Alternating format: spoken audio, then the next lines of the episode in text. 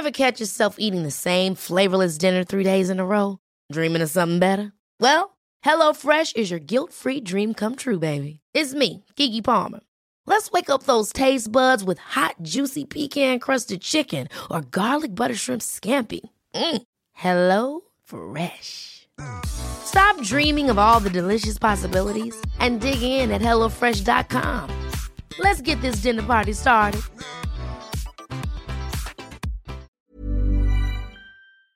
This episode of Silent Giants is brought to you by Allie. Allie, powered by Verizon locations, are developed by Verizon, the world's leading technology company. In collaboration with Allie, a membership only community workspace for creators. Each location is a community curated powered by the emerging technologies and thought leadership of Verizon. With Allie, Verizon is bridging the gap between startup and corporation by helping the community workspace build next level ecosystems for entrepreneurs. And now, onto my interview with DJ Clark Kent. I didn't get to do all of the shit that all kids got to do because I was in my crib playing records.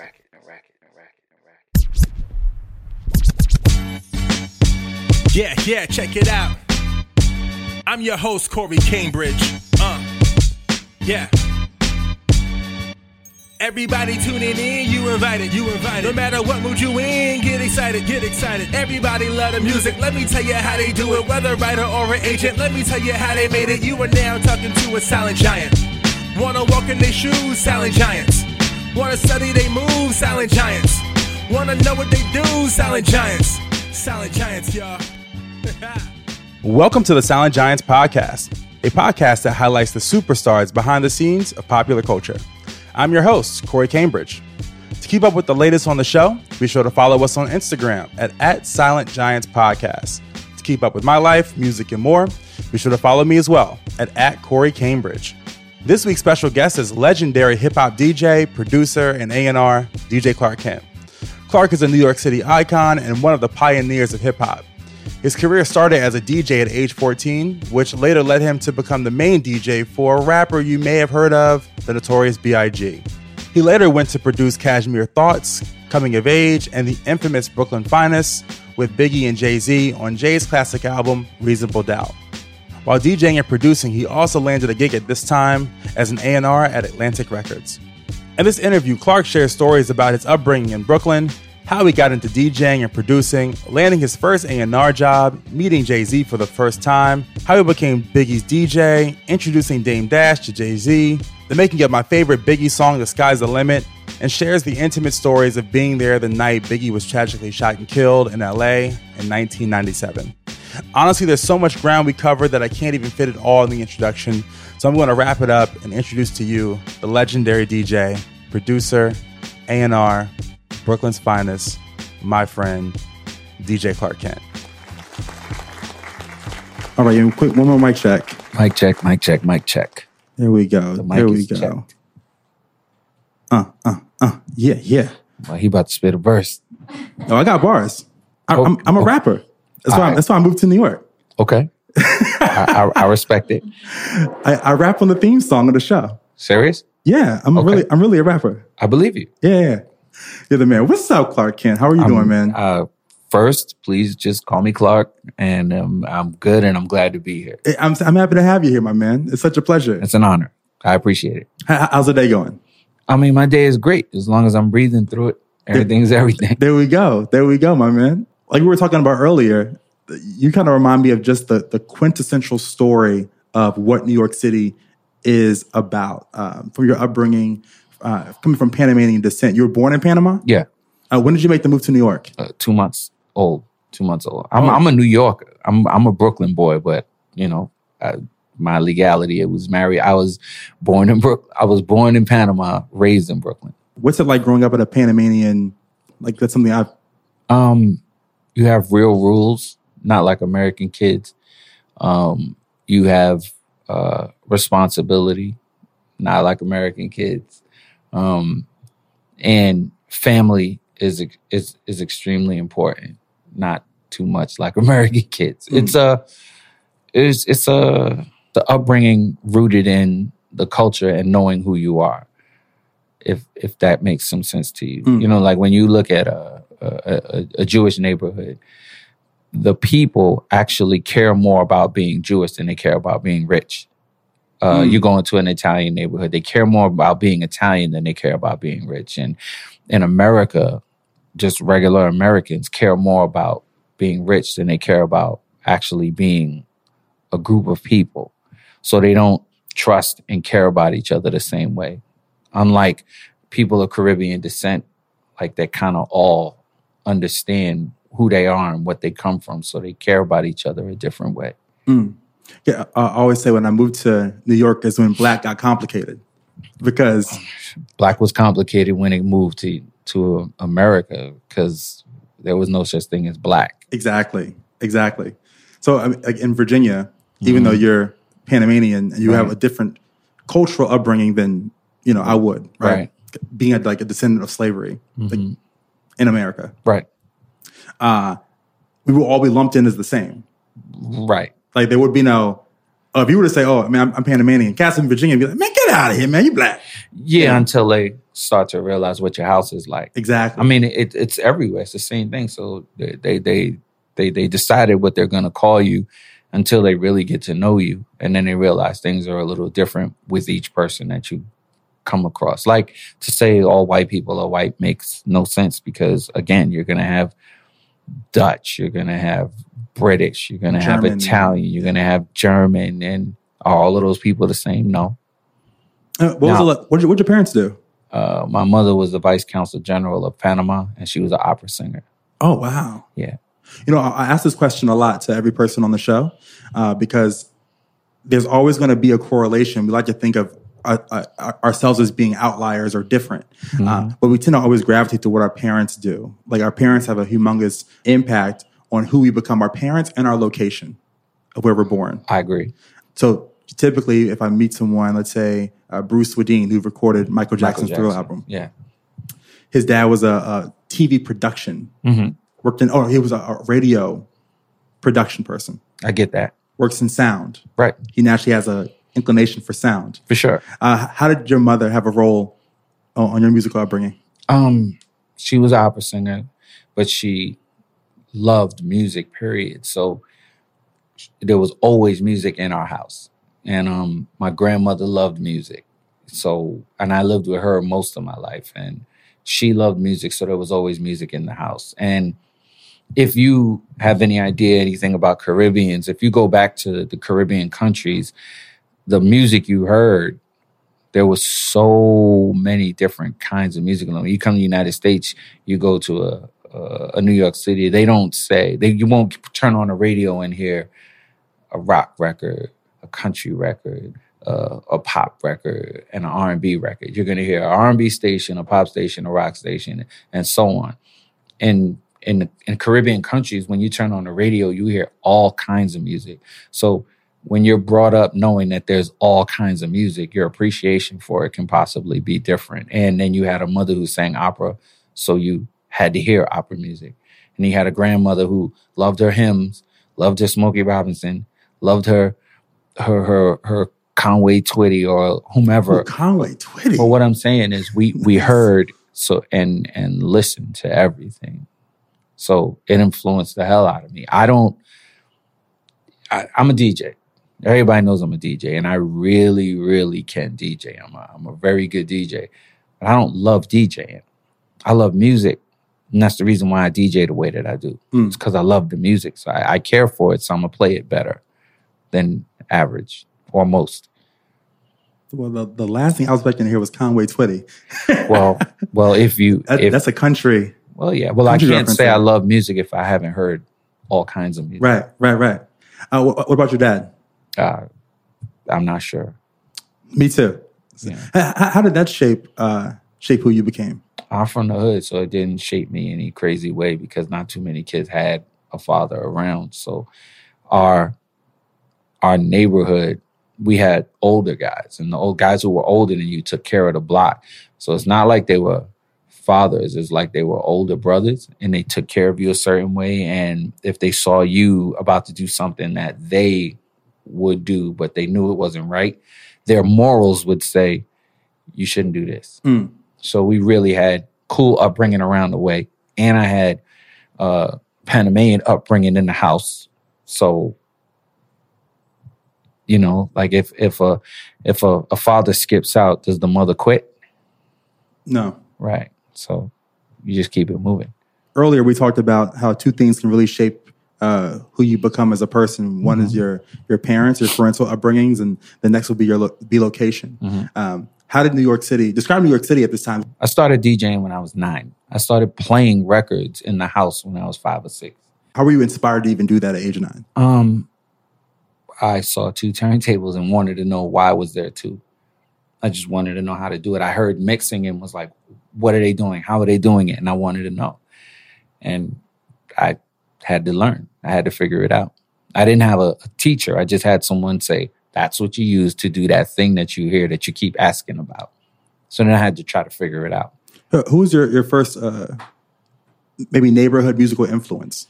uh, my uncle, or or probably my my grandmother more than my uncle because, like I said, I lived in her house and she had a lot of music. So musical influence would be the fact that I can go through her records and play her records. You know what I mean? So that would be like the and then my mother because she was a singer. You know what I mean? And then, uh, what were some of the early acts that you fell in love with initially? Oh, uh, James Brown, uh, Smokey Robinson and the Miracles, Marvin Gaye, um, Stevie Wonder, like real talented folks. Jackson Five is the ones that I, I cared about. The Sylvers, um, yeah, I cared about people who could really, really do that music thing. Ohio players, you know, real talent, not I got a hit song. No, just listen to the whole album and musically and sonically, it, it's great stuff. Uh, the environment around you, because this is the 1970s, so hip hop is beginning to bud, I believe, in 78, 79. Um, describe New York City as a city at this time, like growing up in Brooklyn. Well, it, it's rough. Um, I lived in the hood, and the thing is, if you if if you lived in your hood your whole your whole life, you don't know that it's rough until you look back and you go, "Damn, we didn't have that," or "Damn, we had to do that." But because you were just happy to be alive, you didn't uh, you didn't complain about it. You know, you wanted things and you saw things that you wanted, but you have to also remember, TV looked totally different. You know what I'm saying? That if you're if you live in a hood, you don't really get to see that other side of life, so you're not tripping off of it. You know what I'm saying? You look at the Brady Bunch, but you look at the Brady Bunch and go, "They're white. That's not us." So that can't happen. It doesn't make sense to us. We didn't look at um, things enviously. We looked at it like, "Oh, we got this bad." You know what I mean? And then ambitions to us came from seeing hustlers. You know what I'm saying? When you when you come from the hood, like the hustler is is a superhero. You know what I mean? Um, did you know early on that music would be a path you would take professionally? Yeah. As soon as I figured out how to mix records, I I told my grandmother I'm gonna be a DJ for the rest of my life. Uh, how'd you learn how to mix records? Like, how, how'd you get I- geared for the first time? Okay, the first turntables I had, I uh I stole them during the blackout of '77. Okay. I did. I was I was 11. Um, it was wrong.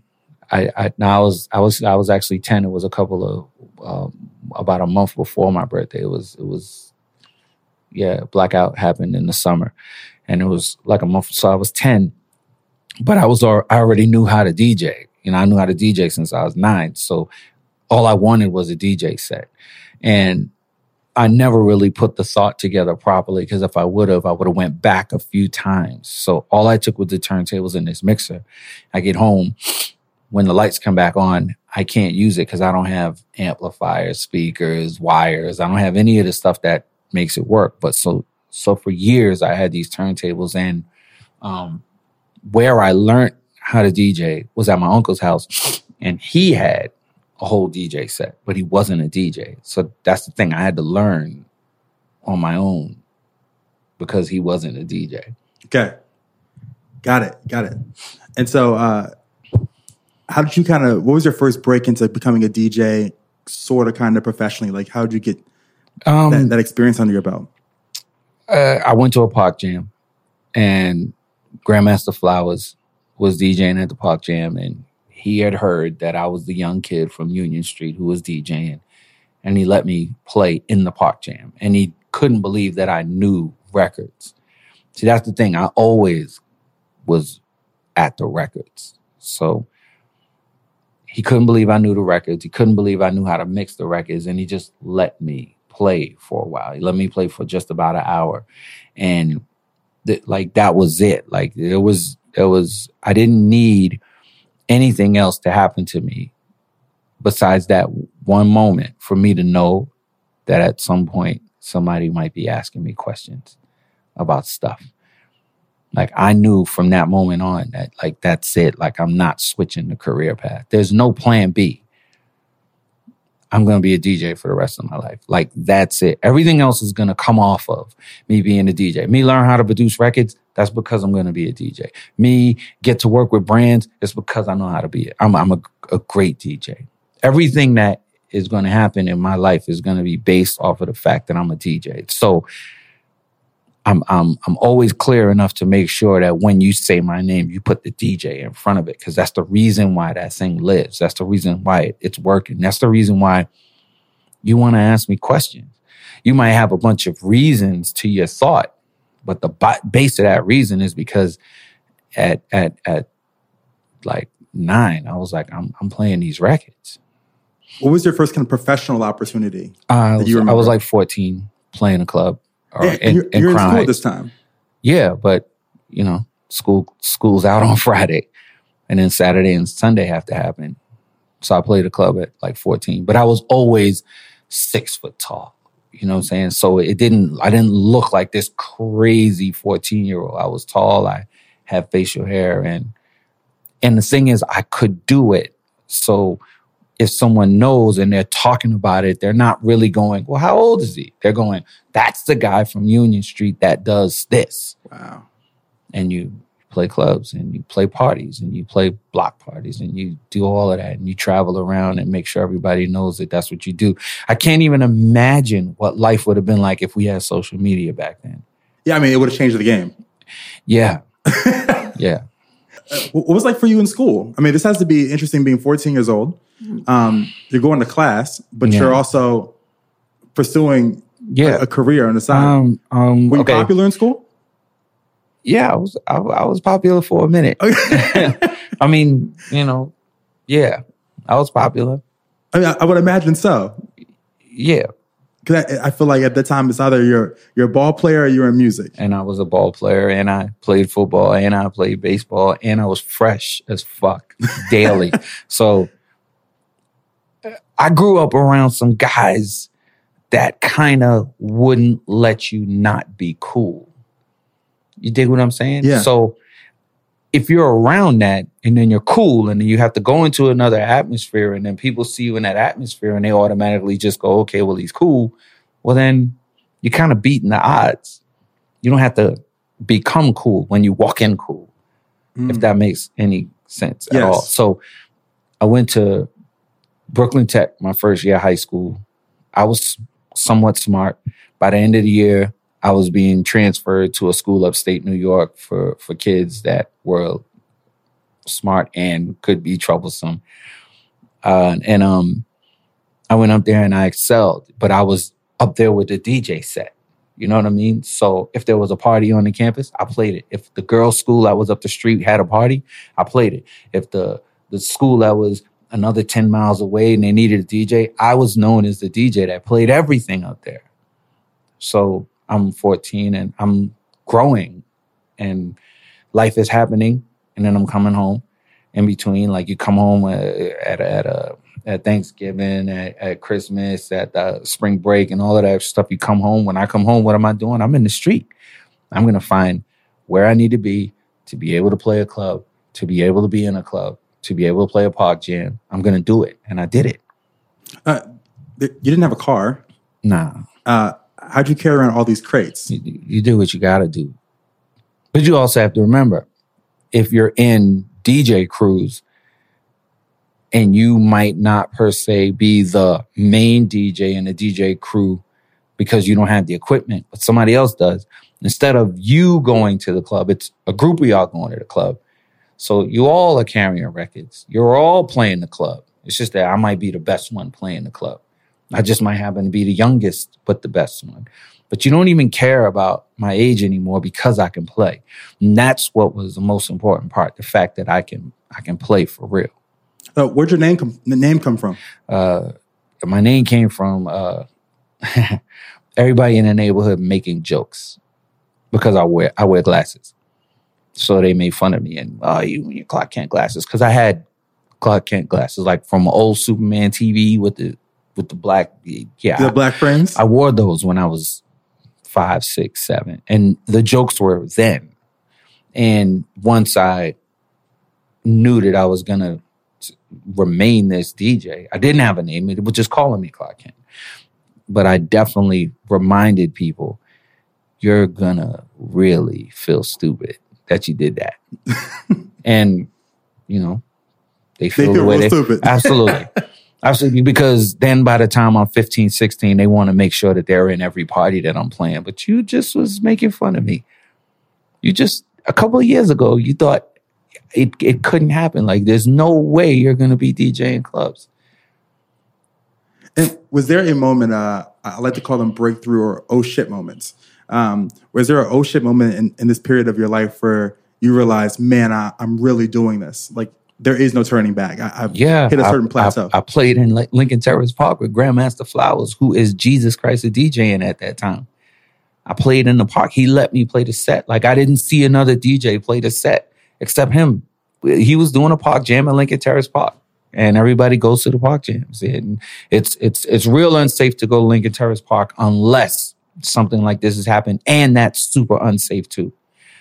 Because you're a kid and you know you got everybody else there is older but i get there and i'm standing next to the dj booth. They rope it off but i'm standing next to the rope. I'm practically on the dj set because i want to see it happen so much. And he's grandmaster flowers.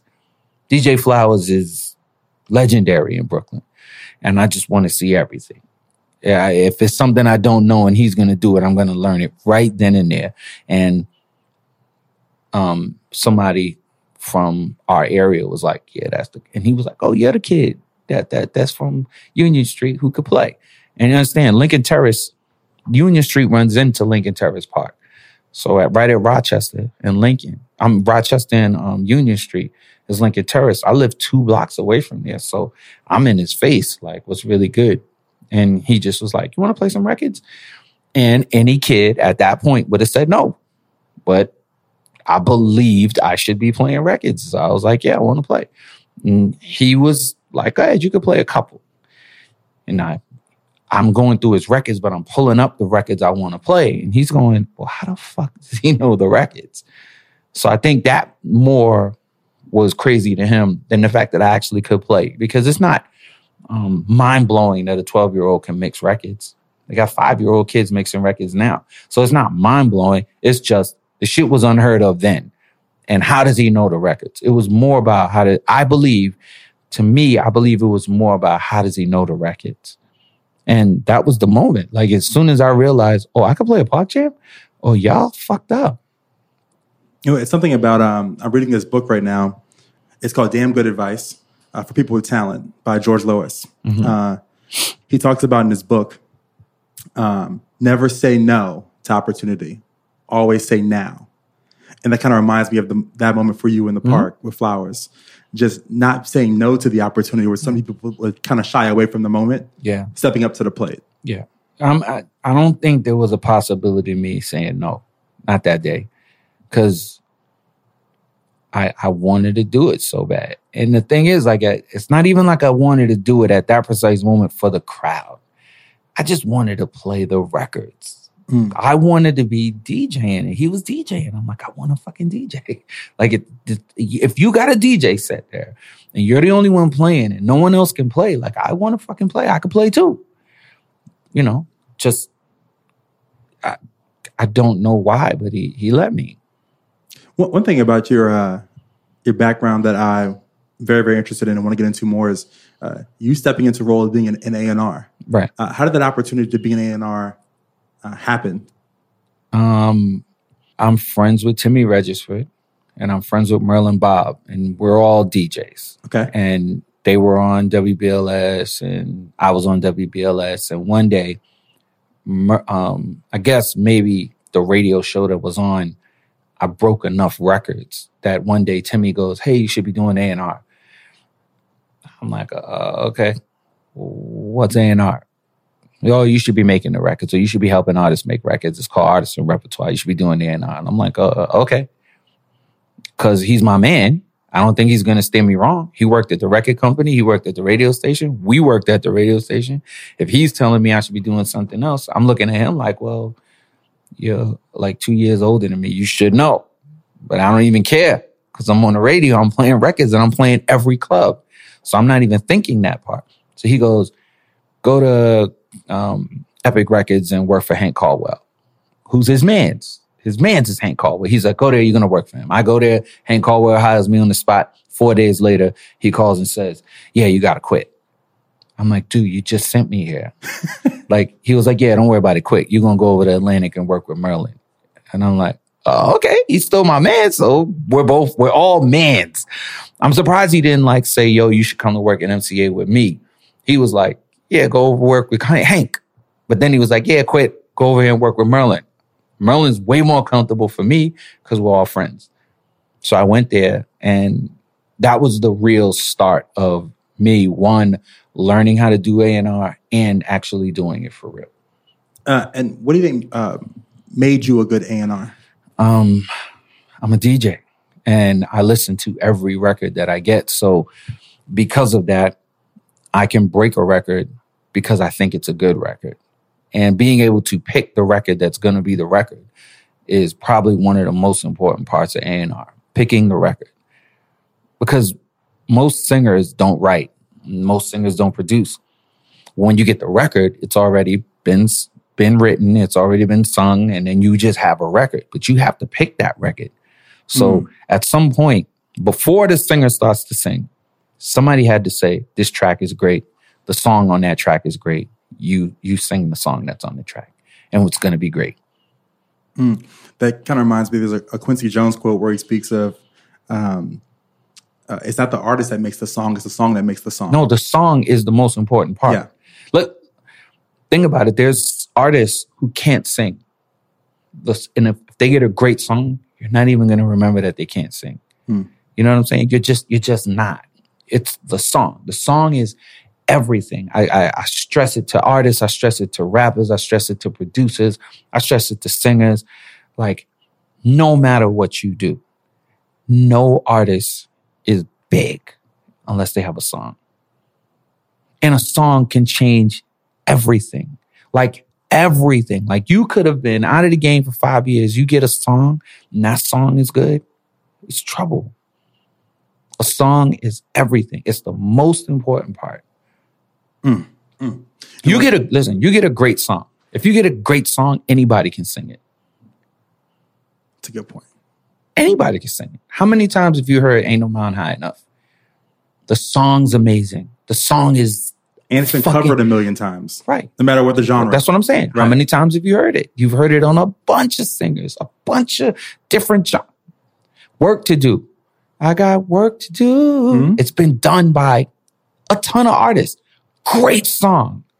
It's the song. It's not the artist, it's the song. Some artists bring it to life better, but everybody's going to get a record out of it if it's a great song. That's why Prince is a fucking genius because he can make a great song, give it to 10 different people, 10 different people sing it, still put it on his album, and you'll think that shit is something different. That is not the same. Nothing compares to you than that this chick did. No, it's the same song. That's not the same I feel for you that Chaka, Chaka Khan did. Yeah, it's the same song. the song was fucking great. Yeah. It's the song. Songs are everything. It, it's just everything. It's the song. We're going to take a quick break. When we get back, we're going to break into your producing for Jay Z, Biggie, you know, those folks. Cool.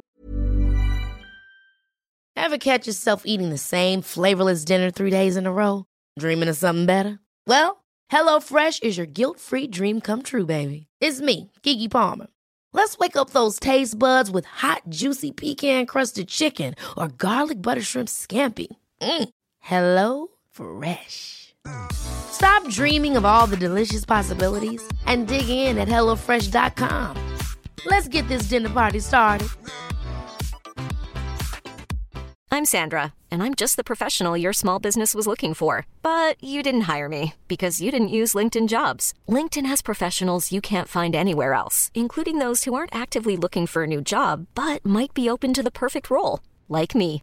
In a given month, over 70% of LinkedIn users don't visit other leading job sites. So if you're not looking on LinkedIn, you'll miss out on great candidates like Sandra. Start hiring professionals like a professional. Post your free job on linkedin.com/achieve slash achieve today. All right, we're back. so, uh, tell me, tell me some of the acts that you signed early on um, at, over at Atlantic. Okay. Uh, when I got there, we signed MC Lyte, we signed Audio 2, we signed we signed uh, the DOC, we signed Yo Yo, we signed Michelle A, we signed Das EFX, we signed we we signed uh, Original Flavor, um, we signed a lot. Speaking of original flavor, Right. they had a song uh, that had Jay Z on You it. know it, H Street, can get open? You know it, hey y'all, can I get open? You know it, you wanna fly style? Jay's about to show it. Well, Carl, can I? It's never a question of how, but when I rip it, will I quit it? Forget it, still I always on point whenever I hit it. Biting's forbidden, don't do what y'all done it too late, y'all did it. Tell me Shut up, track, uh, I'm running your first back, time back like meeting follow Jay. track, gotta start Um, first time I met him I figured the beat was straighten it out like at Fresh Gordon's house. It was super short, and I didn't get to hear him rap, but I just met him, and then I had to leave. And then the next time I was at Fresh Gordon's house, the song that he was working on with Jaz, I heard it, and I was like, "Yo, who the who the fuck is this?" And and uh, he told me it was his boy Jay, and he took me to the projects, and I met him. Uh, and what was that? what was that like being there uh, to meet him for the first time? Um, Well, not for the first time, but I mean, it, it was it was cool. It's just that I wanted to actually hear him rap because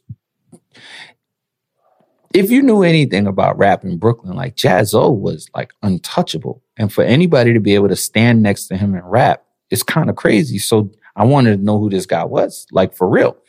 So I went, I met him, he rapped, he was crazy, and I just was like, this is this is amazing, and it's like he might have been sixteen or seventeen. uh, did it scream um, star quality?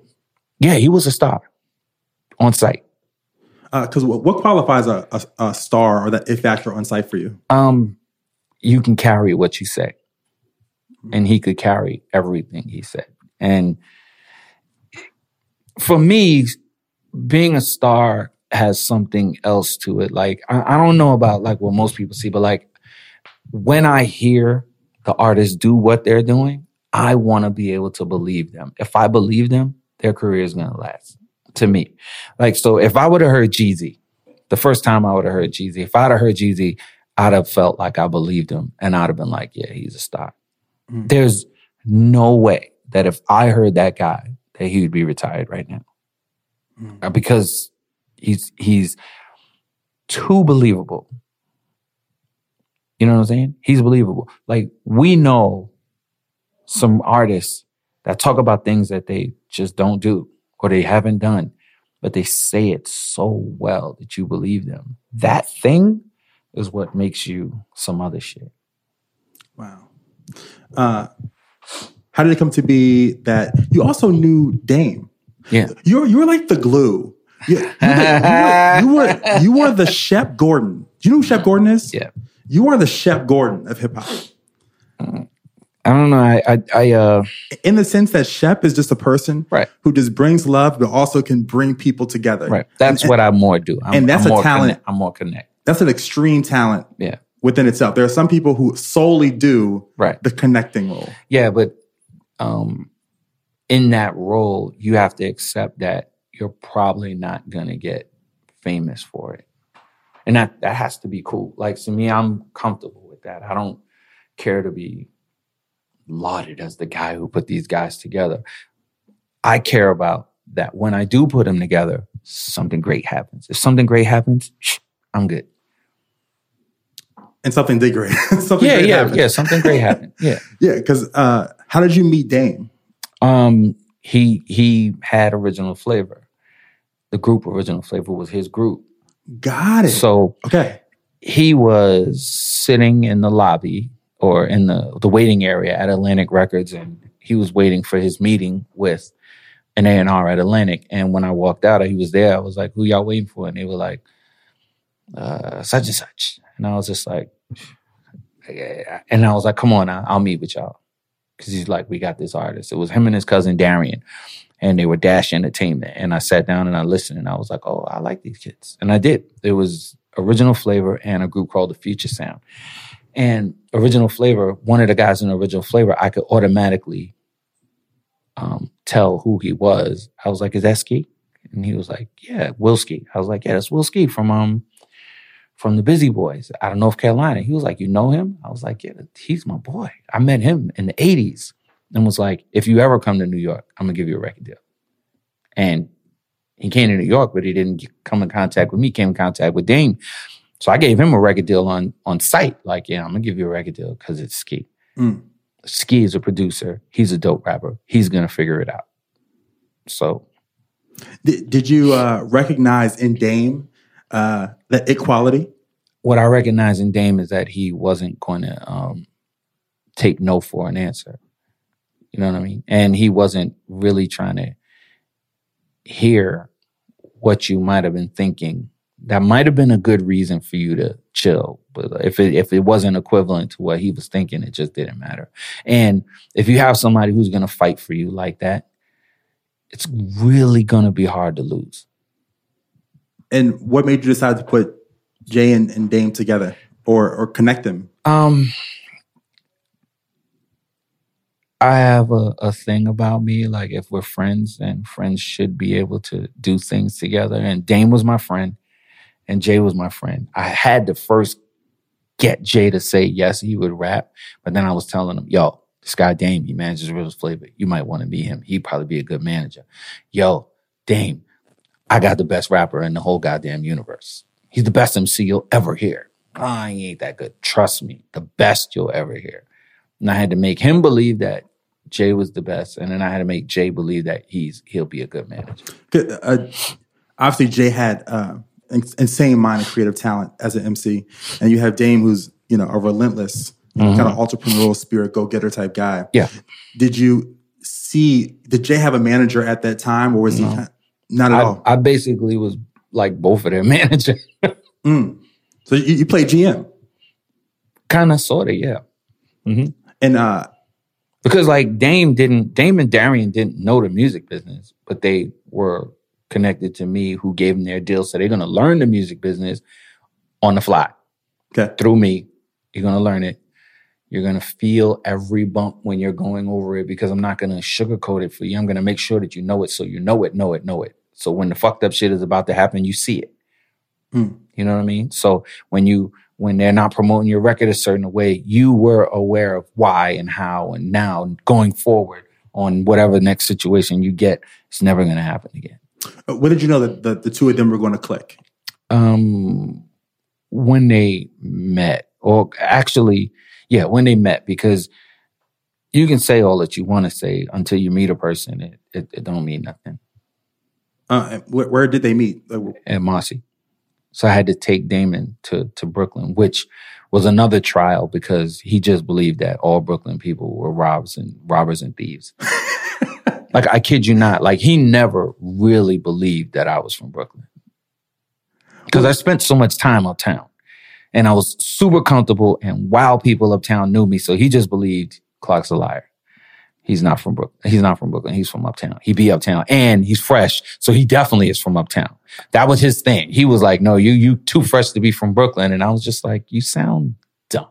Like you think Brooklyn guys don't get fresh. Like, so in those times, you didn't hear about Harlem people coming to Brooklyn for a party. You didn't hear about Harlem people or Queens people coming to Brooklyn for a party or Manhattan, Staten Island. Nobody came to Brooklyn for a party. Brooklyn, you go Brooklyn's in the house in any other borough, you get a crowd that is like, yeah, fuck it, we here.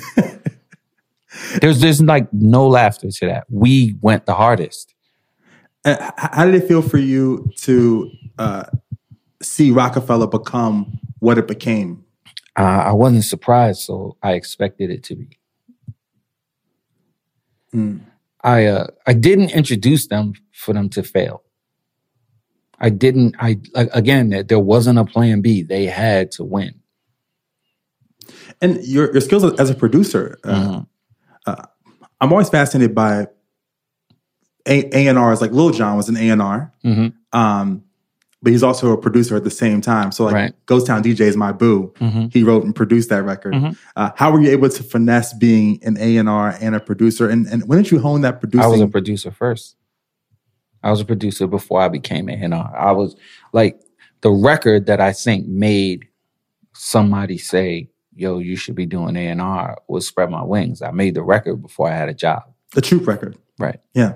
And I I learned how to make beats in Herbie Lovebug's studio. I learned how to make beats in front of Marley Marl. Like like these are the people. These these are my my um my my my my, my constituents. I didn't learn by happenstance. I didn't I didn't uh you got people who have to find somebody to be apprentices for. Like these guys never taught me. I just saw them do it and was like, oh, I'm gonna go get a drum machine. I'm gonna do that shit. And they didn't go, this is how you make a beat. They were like, I just watched. We in a studio. Oh, didn't even know it was producing. You know what I'm saying? Like Herbie Lovebug one time pulled me to the side and was like, this is producing. This is how you get paid with it. Reasonable doubt. Mm-hmm. How did it come to be that you were going to be uh, producing uh, on on the record on the album? He was my artist. What am I not going to do? I was making his records in the first place. At 80% of the records that were made before we made Reasonable Doubt were made by me. So it was the building of what would become Reasonable Doubt. The most important record to get to Reasonable Doubt is not on the album, but is the most important record. I produced that record. The record that made Big say, okay, I'm gonna put up this money. It was a record I made, What was that record? uh, Reach the Top. But I never did taste it. I gotta reach the top before I'm done with it. So much hard work, now it's time to have some fun with it. I got my eyes on the number one nigga. Watch your spot on the chart, here I come, nigga. You hear the footsteps, you hear the sound. The only way you got to go is up. The only way you got to go is down. That was a record that didn't make the album. It wasn't supposed to be on the album, but it could have been on the album. Yeah. but it wasn't. The record that didn't make the album didn't make the album because we couldn't find the DAT, and it was called "Tell Me How It Feels." You couldn't find the dad? Couldn't find it. You have to understand, like that's how cavalier the process was. Oh, we can't find the DAT. Okay, it's not on the album. It's not. Go find the DAT. It's can't find it. It's not on the album. Yeah, uh, uh, but how did the initial process of you and Jay coming together to to make music together? I had to ask him a lot. Can we make these records? I, first of all, I had to find him. Like I found Jaz-O, and I was like, "Yo, I want to do an album on you and Jay. You and Jay. I want to sign you and Jay." He was like, "All right, you got to find Jay." And I was like, "No, no, no, you got to find Jay." He was like, "I don't know where he's at." So I I first had to find him, and then when I found him, I was like, "Yo, me, you, and Jazz, let's make these records." He was like, man, fuck that corny shit. and I was like, dude, we gotta make these records. He comes up, we we get to the talk, and he goes, yeah, but my man's coming too. And I'm like, who's your man? Sauce Money. So I'm like, okay. Sauce Money's fucking amazing too. Yeah. So I'm just like, so you telling me I get to work with three of the best MCs I've ever heard? Bet. So I'm just gonna make these records on them. So we're gonna make an album, and we started to work together. There were times when Jaz-O wasn't around, times when Sauce wasn't around, and Jay would be at my house. So, or so it became more of Jay was more around than anybody else. So the thought of us making this this album as a group kind of became, well, we working on Jay solo. And then we was working on Sauce solo. And Jaz was a producer, so it wasn't necessarily that I was working on him because he made music and produced himself. So it became more of I'm working on Jay and I'm working on Sauce and I'm working on them together. because there's a lot of records of them together, and I made practically all of them. But Jay worked faster and harder than everyone else. So if I'm in the studio doing a remix, Jay, come to the studio, get on this remix. Yo, we got time. I got a 24 hour session. Took eight hours to do the remix. For the next 12 hours, we gonna make records. Mm. You know what I'm saying? We're gonna make records in the studio on someone else's budget. That's what we're gonna do. And then one day I realized that I was doing the wrong thing, and if somebody found out, I could get fired. So I, I built a studio at my house to make Jay's records, What were you doing that was that was wrong? um, using the time that was being paid for by another artist to produce another artist. Got it. Got it. Uh, also, too, you're you're uh, an A&R at Atlantic at this time. Yeah. Jay couldn't was having a hard time finding a deal. No, we we didn't start looking for the deal. We were putting the records together, and then when we put the record deal together, we couldn't get a deal. even though you're an A&R. Yeah, she told me no. My boss told me no. My my, my boss told me no to Nas because Nas didn't have a demo. So that, in all fairness, he didn't have a demo. I was gonna sign Akinyele, and Akinyele, his album w- was done when he was shopping his deal, like which was crazy because Large Professor went in the studio, locked in, did Akinyele's whole album, and then shopped it. So I was gonna sign it, and it got into a bidding war with um, Interscope, with Jimmy Iovine. Yeah. And the thing is, we lost the bidding war, which was kind of stupid because Jimmy Iovine's label went through Atlantic. So it was almost like we were battling ourselves. So I had to bow out because I'm not Jimmy Iovine. So I can't offer the same way. I can make my offers and then it goes up to Sylvia and she has to deal, she has to deal with whether she's going to match or not match, but she's the president of Atlantic or the vice president of Atlantic. So you got another vice president who has a label deal through Atlantic. Are you going to go battle with this guy who's part of your crew anyway? No. Go ahead, you can have him. So I lost Akinyele to Jimmy Iovine, which is perfectly fine. I'm cool. but Ox Little Man's is Nas. And I'm like, I want the Nas kid. So he brings Nas to the office. I'm like, where's your demo? He's like, we ain't got a demo. I'm just like, you fucking kidding me. This is fresh Oh, off the God. barbecue. Like fresh. Live off the barbecue. I go to Hell for Snuff for Jesus. Oh yeah, let me get that guy. Bring him here. He sits down in my office. I'm like, give me the demo. He's like, I don't have a demo. Now I'm I'm I automatically go, fuck, I can't sign you without a demo. I can't even ask her. I can't even say, yo, we need to do this. Well, because I thought he was so special, I went into Sylvia's office and was like, you gotta come here, Nas. Just let him rhyme for you. He doesn't have a demo? No. Uh, yeah, no, we need a demo. And I had to go back in the room and tell him, I can't sign you without a demo. I even had to give him a, a, a, a, a, a an actual, um, I had to give him an idea of how serious that was. I said, uh, we, we just signed Das EFX. They had a whole album done. Oh, So imagine Das EFX, who was going crazy, they were the shit, and Nas, who I can't sign because he doesn't have a demo. And this was before I find Jay. So I could have signed Nas if he had a demo. Jay, big. Like, imagine being able to work with all three. What what was the reason for not signing for not signing Jay? Because Jay had demos. Okay, you know what? You know what's crazy? Ask every A&R that didn't sign him. They're gonna sound dumb to you. And they're only gonna sound dumb because he's who he is. But they just couldn't see what I could see. They just they just couldn't. Because to me, it just sounds like undeniable talent. Just it, it, uh, One one and I was like, oh, he sounds like Treach. And now, be clear, like Treach is my man, and I think he's dope. And I'm like, where does he sound like Treach? Like how?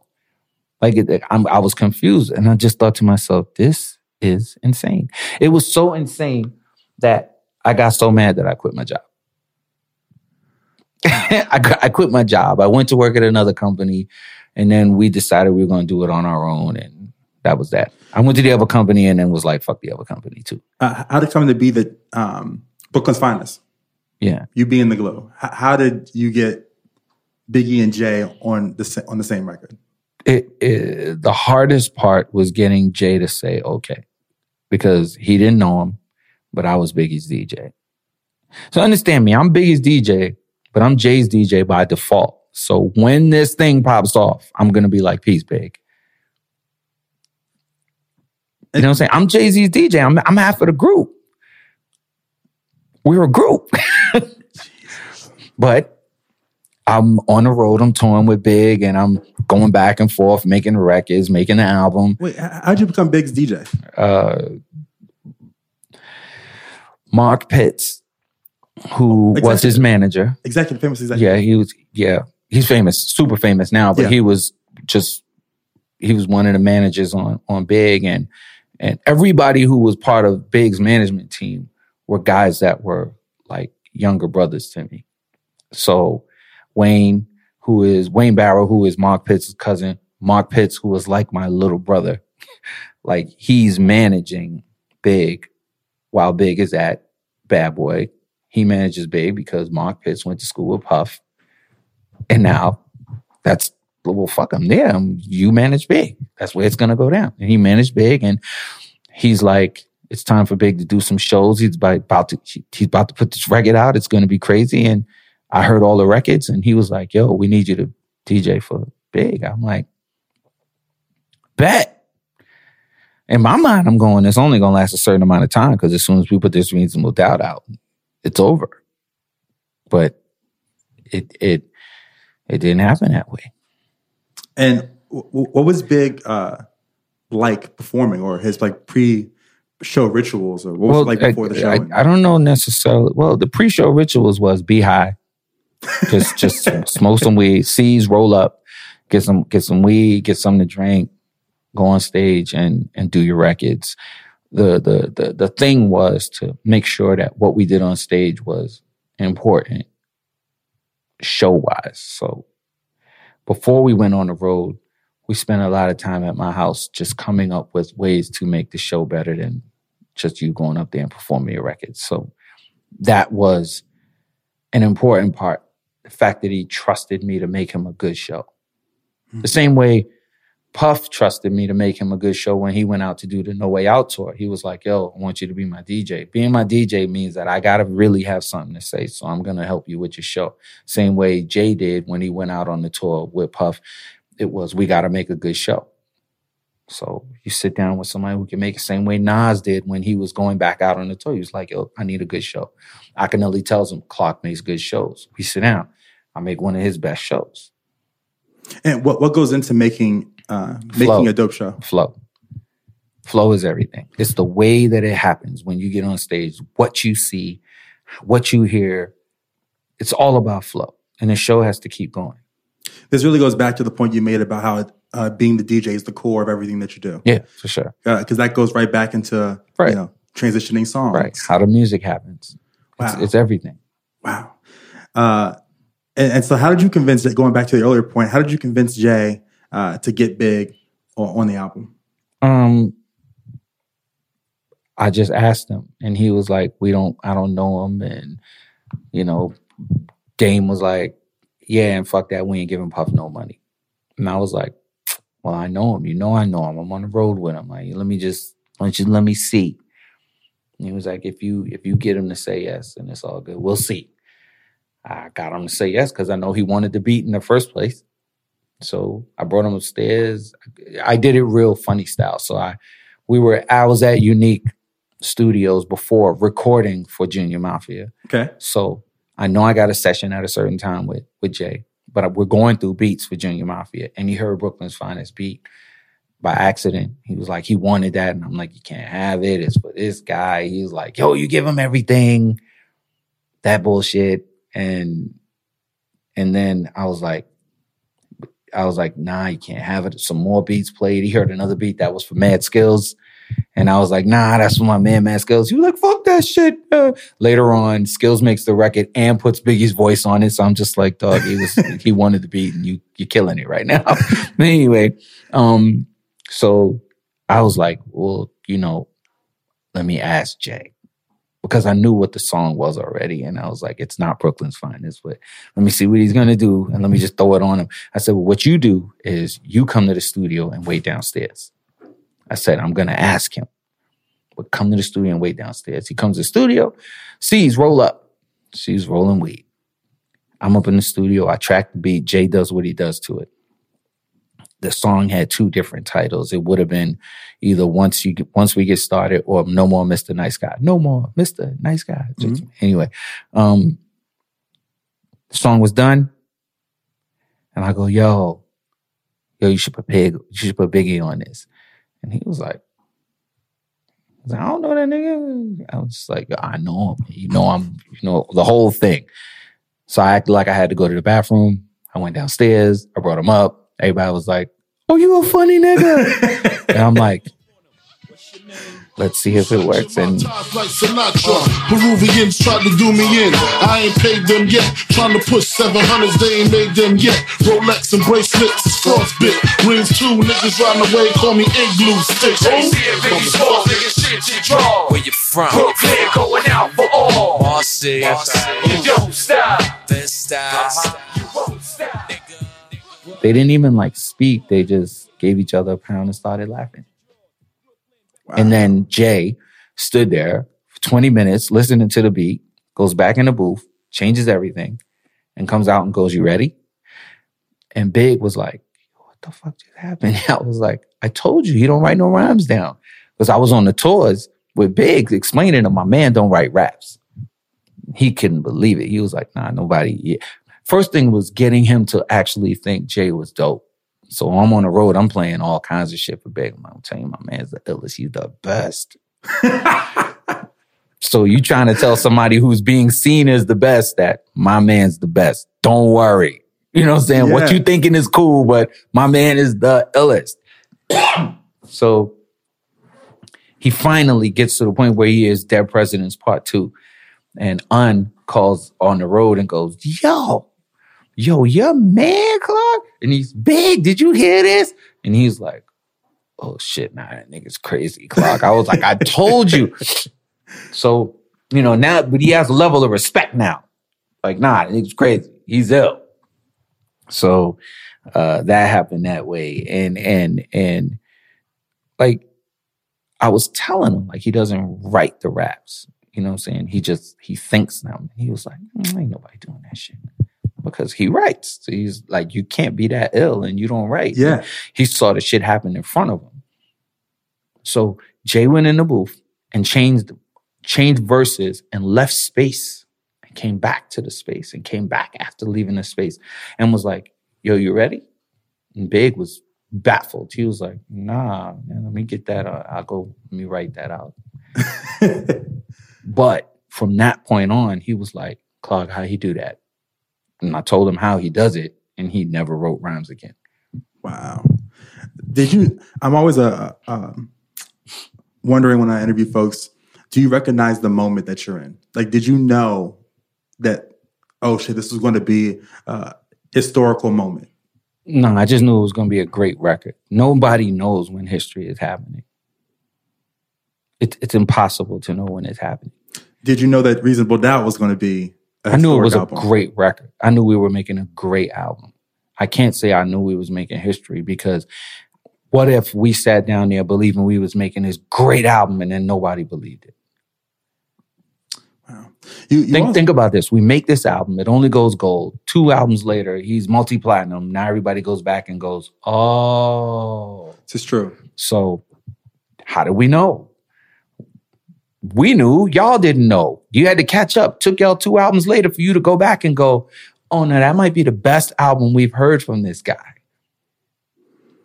You you also uh, produced Players Anthem. Yeah. Which, correct me if I'm wrong, was Lil Kim's first appearance yeah. on a record. Right. I used to pack Macs and Cadillacs. Now I pimp gats in the act. Uh, watch my niggas back. Lines in the stores, Glocks in the bags. Max and Mini Marcus getting money with the A-Raps. No question, confession. Yes, it's the lyrical. Bitches squeeze your tits. Niggas grab your genitals, proteins and minerals. Exclude subliminals. Big mama shoots the game. Trust me, I will say this. the first time I heard big mumbling to it, I knew it was gonna be a crazy record. That I, as soon as I heard him mumbling, I was like, "Oh shit!" And I was, and and the funny part was, as soon as he did that, he was like, "Are we gonna go home?" I was like, "What are we going home for? We're going to the studio." Yes, because I was like, "I know this is gonna be a crazy record. If that's what you're gonna do to it, I'm like, oh, we good." And uh, how did uh, how did you feel about Kim being on the verse in, in Kim's verse? And did you know that uh, there was a, that kind of it star power um, with her as well? As soon as you heard her, you knew it was on and popping. As soon as you heard her in the booth, we might not have known beforehand that she was a real, she was really gonna be rapping, you know. But as soon as you heard her in the in the booth, you were like, "Oh shit, niggas in trouble."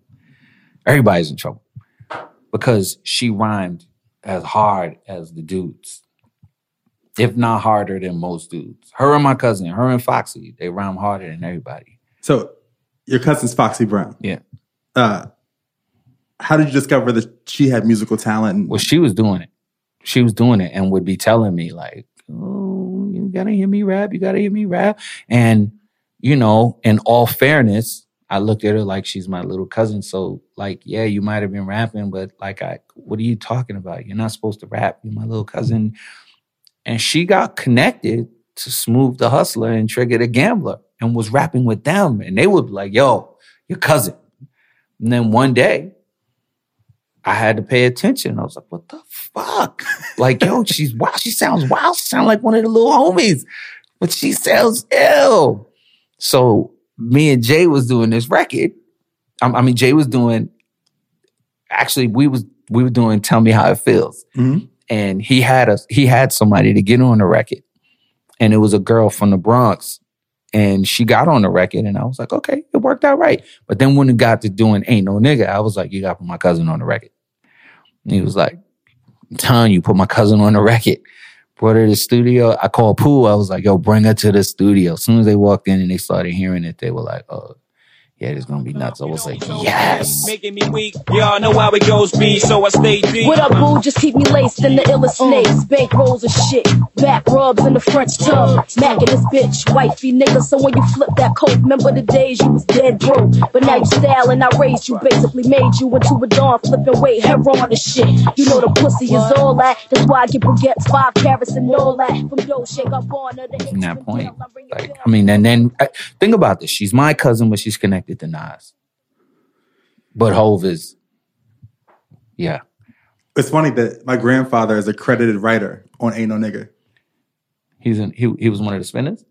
He Or was one the, of the writers of the group. He was one of the whole damn whole damn family. whole damn family. He was the executive executive producer of that record, That's crazy. and he's a credited writer on that. Hmm. Which I was like, oh shit, That's dope.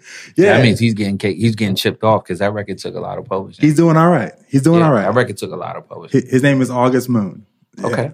I want to Okay. get into Biggie and the Life After Death album. My favorite Biggie song is "Sky's the Limit." As it should be. Uh. A nigga never been as broke as me. I like that. When I was young, I had two pair of leads. Besides that, the pinstripes and the gray. Uh-huh. The one I wore on Mondays and Wednesdays. Uh-huh. While niggas flirt, I'm throwing tigers on my shirt and alligators. Uh-huh. You want to see the inside? Huh, I see you later. Here come the drama. Oh, that's that nigga with the fake. Uh-huh. Wow! Why you punch me in my face? Stay in your place. Play your position. Here come my intuition. Go in this nigga pocket. Rob him while Uh, which The hoes clock. you produced. Yeah. Uh, the reason why it's my favorite song is because it, I think it, it, it- for one, it evokes so much emotion. When I hear it, you just want to tear up because you hear the struggle of of Big in his early life, uh, the life he was living, and where he wanted to go. Um, What you actually heard was a story about him telling about him. yeah, And that was something you just didn't hear on Big. Uh, it was his favorite song. Like I could have quit. I could have never made a record after that. uh, what was that session like? First of all, when he heard the beat, like he started mumbling the hook. So I was like, damn, this is gonna be crazy. But Akinyele wanted the beat. So I was like, I'm not even gonna tell him the same shit that I told him about Brooklyn's Finest. I just was like, yo, Ak, would you want this beat or not? He was like, yeah. And I was like, yo, it costs this much. He was like, nah, Clark, you trying to buy a condo on me. and I'm like, nah, dog, I mean, you know, I get paid to make records. It's going to cost this. Nah, man. I'm like, okay. So even though Big had already said, put this away, save it from me. My first answer to him was, dog, you're not making no records right now. We're doing Junior Mafia. You're not making records. I'm not holding a record. He was like, you gotta hold this record for me. Even though I know it's, I already gave it to Akinyele. I go to Ak, I go, yo. He's like, nah, I can't pay that. Sauce Money had it. He was like, nah. Jay passed on it. Jay and Jay and Sauce both passed on the record. Players Anthem. Jay had it. Sauce had it. LL Cool J had it. LL Cool J walks in the club, here's the record, and it's like, yo, Clark, I need a joint like that. You had it. It, it sounds like a, I was like, you it had like it. a LL record. You had it. Why didn't you do Players Anthem? You had it. he was like, I ain't had that. I was like, yeah, remember the silver tape, the tape, Silver Superman Incorporated tape? Listen to it again. It's like the first beat on the tape. And I gave it to him. The first beat. Yo, it was foul that I gave it to him because like every record went to Jay first. It was Jay, Sauce, everybody else. And I gave it to him because when I was making the tape, I had just made the beat. So I was like, I'm putting on there. And in my mind, I'm going, he not gonna, he not gonna get it. But Jay will. And Jay didn't take it either. But Big heard Players Anthem was like, yeah, we're going home. But when he heard Sky's the Limit, he was like, hold that. Like, don't give it away. And I had already given it away. So I had to go ask the guy who I was giving, giving it away to, this is how much it costs. You paying? No? Okay. Not yours. And unfortunately, in, in '97, Big passed away. Right. Um, Wait, you asked how the session was. you know how the session go? The session was simple. It was he already had the hook. It was who's gonna sing it on the original multi-track. It's Big singing it, and then it was bringing um one one one twelve so that they could sing what he referenced already. So And Biggie wrote the chorus. Biggie wrote the cho- it. It it's a jack of a D Train record called Skies. I mean called um Keep On, and um he used that as the hook. Had one twelve come and sing it, but he had sang it already, and it was good. The way he sang it, it was good. It's just that he's not a singer, so. And he came and he did it, and when we finished mixing it, like they kind of depicted it at the end of um the Notorious movie, where he was like, "Yo, I made it." Mhm. when that song was playing, but in that session, he was like, This is my best song. He said, This is my favorite song. Not my best. He said, This is my favorite song. I was like, Oh shit. But, you know, it wasn't oh shit then. It was like, all right. But then later, it was like, oh shit, this dude said that was his favorite song. But he's, he's, at that precise moment, he's one of our favorites. He's not the greatest. You're not thinking that. You know what I mean? You're going like, you're one of my favorite rappers. You're like, you are one of my favorite rappers. You are one of my favorite rappers. Jay Z's my the best MC. You're the best rapper. Jay Z's best MC. If the full thought would have been all the way there, that he goes, "This is my favorite, the best record I, my favorite record that I've made." Maybe I would have been a little more aware of what was happening. You know what I mean? Maybe you don't get aware until later when the song is playing. Maybe I would have thought, okay, I made history then. But you don't think that until when later on the record comes out and people are going, that's my favorite song on the album for the same reasons that you're stating. It, like you, it was introspective. There was no introspective big records. All of them were super tough, hard records. There wasn't a nigga never been as broke as me. Do you think that that him writing that song at that point of his life, because you you had knew, you had known Big for when he first came on, Mm. I knew Big since he was like 18 or 19. Cause I heard him rap. I knew who he was in the hood. I knew who he was. You have to understand, like, Un and Just and all the guys who were his record label, Entertainment, they were my mans. Mark Pitts is my little man.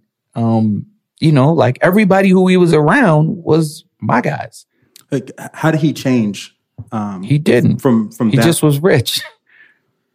he just was rich. He's the same guy I met on St. James and Fulton Street. Even He with all that was going on with the East Coast, Nah, West Coast, and he, all that. what did he do when all that shit went on? He ignored it. You know why he ignored it? Because he knew all of it was bullshit. That wasn't real. That wasn't real. That wasn't real beef. Like he knew, like, like all of it's based on lies. So what was he gonna do? I, I'm I'm gonna verbally joust with you? Nah. For what? For lies? That sounds crazy. We from Brooklyn.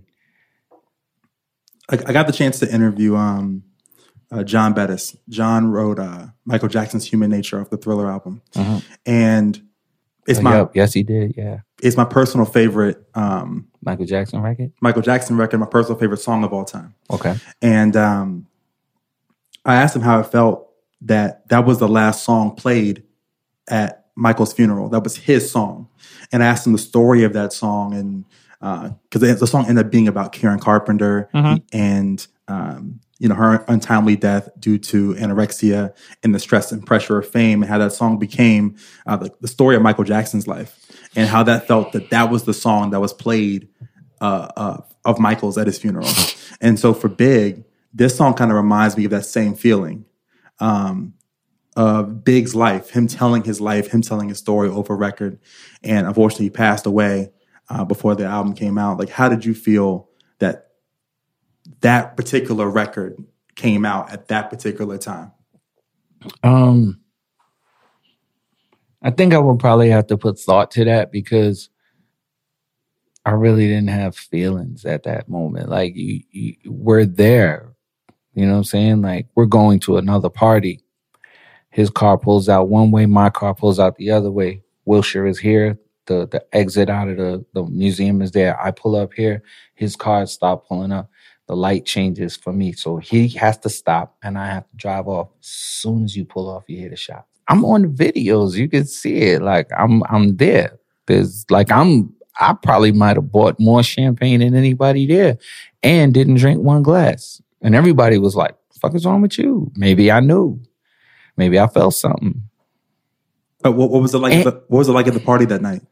It was crazy. And it was sort of off at the same time because I was just like, why are you here? Like, why? Before the party, we were all in a hotel room and I was like, don't go. Like, you don't have to do this. Why should you? I don't even know why you here. Wow. Were, were you there at the um, the funeral in St. James, the procession? Of course. Uh, what was that like? Um, it was, it was like, it was. Can you ever um, imagine trying to be like away from yourself and like eight stories up and look down Yeah. at the whole scene? It that's what it was like. It was like, what the fuck is that? The fuck is that that's going on? Because you're in it and you're in a car and you got tears on your face. Everybody in the car is in tears and the universe is going crazy because people were going crazy outside. And we're just in this car following a casket. Uh, And it, as as happy and as proud as you felt that Bed-Stuy was acting the way they was acting, you were like, but my man had to die. You know what I mean? It it my man had to die because of some lies. Like that's some corny shit. um, how did the landscape of of hip hop change um, after that? I'm gonna say the music changed and the the bar that was set by a Big, by a Jay Z, by a Nas, by a Snoop, by all of these guys, kind of got moved out of the way because Big was the best rapper you ever heard. So it was like you were trying to be a better rapper than that. Yeah, Jay is the best MC, but you really were trying to be a better rapper because if you're a better rapper, you sell millions. Obviously, Hard Knock Life, better rapper. He became a much better rapper. The songs were bigger. You know what I mean? Yeah. Um, I mean, I mean, the commission doesn't get made. The commission doesn't get made. The album, that I was gonna be one of the main producers on doesn't get made. It was gonna be Jay, Big, Clark, Charlie Baltimore. It was it was gonna be nuts. The commission was gonna be crazy. No more records between Jay and Big. No more records between the two best, and they were from Brooklyn. What have you sacrificed to be great? Everyone wants to achieve greatness. Everyone wants to be popping. Everyone wants to be lit, but not everyone's willing to do the sacrifices that it takes to be great. What did you personally give up um, to be great? a lot of life a lot of life um a lot of i sacrificed the fuck out of time you know what i mean like i i i didn't get to do all of the shit that all kids got to do because i was in my crib playing records uh, i i was playing clubs when i should have just been at the club i was like i'm i'm i'm almost if if if I, I kind of I kind of believe that I'm a cool guy. I'm almost awkward at a club unless I'm DJing at it. So I can't really like go to clubs and enjoy it because I'm such a DJ and I'm such a music like junkie that if I go to the club and the DJ can't play, now I'm mad. Like why am I here? You know what I mean? So I'm awkward at a club, so I I, I sacrificed just being able to live regular and, and do regular shit. And I sacrificed a lot of life. Mm. Well, Clark, thank you so much for being here on the show. No problem. You're a blessing, man. Thank you so much. Thank you, man. Appreciate it. We out. Thank you so much to the Silent Giants behind this episode of the Silent Giants podcast. This episode has been mixed by Mark Bird of MBM Studios, located in Astoria, Queens, NYC's number one recording studio for music, podcasting, and other audio recordings. Be sure to follow them on Instagram at MBM Studios NYC. I'm your host, Corey Cambridge, signing off till next time.